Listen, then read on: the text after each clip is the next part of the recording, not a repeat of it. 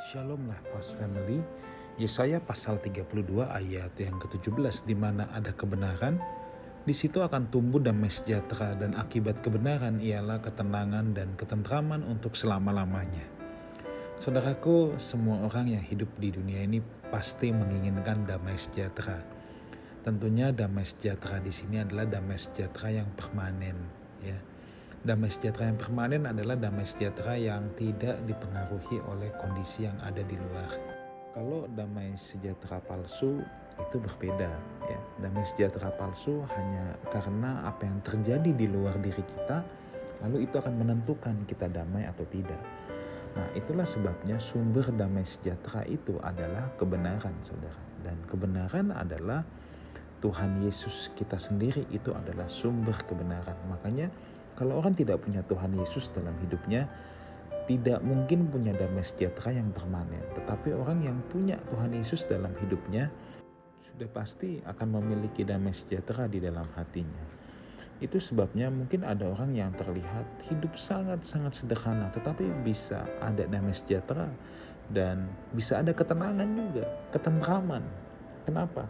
Sebab di situ ada Tuhan Yesus, sebab di situ ada kebenaran. Tetapi sebaliknya, Orang bisa saja bergelimpangan harta, tetapi kalau tidak ada kebenaran di sana, hidupnya bisa deg-degan terus. Mungkin bisa senang sesaat, ya, bisa senang sesaat karena uh, dia bisa beli apa yang dia mau. Tapi satu saat kalau kena audit, ya, kalau dipanggil kantor pajak, kalau diinterogasi KPK, dipanggil KPK, wah udah damai itu akan langsung berubah jadi deg-degan, deg-dikduk Nah, itu sebabnya saudara, kebenaran adalah pusat dari segala sesuatu.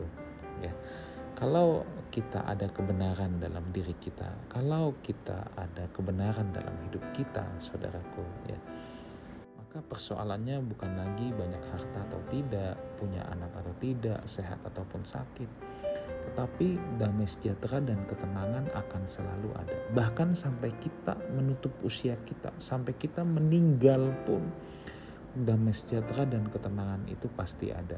Makanya ada lagu yang bahwa aku akan diam di rumah Tuhan sepanjang masa. Nah, itu kan menggambarkan situasi kematian, tetapi ada ketenangan di situ.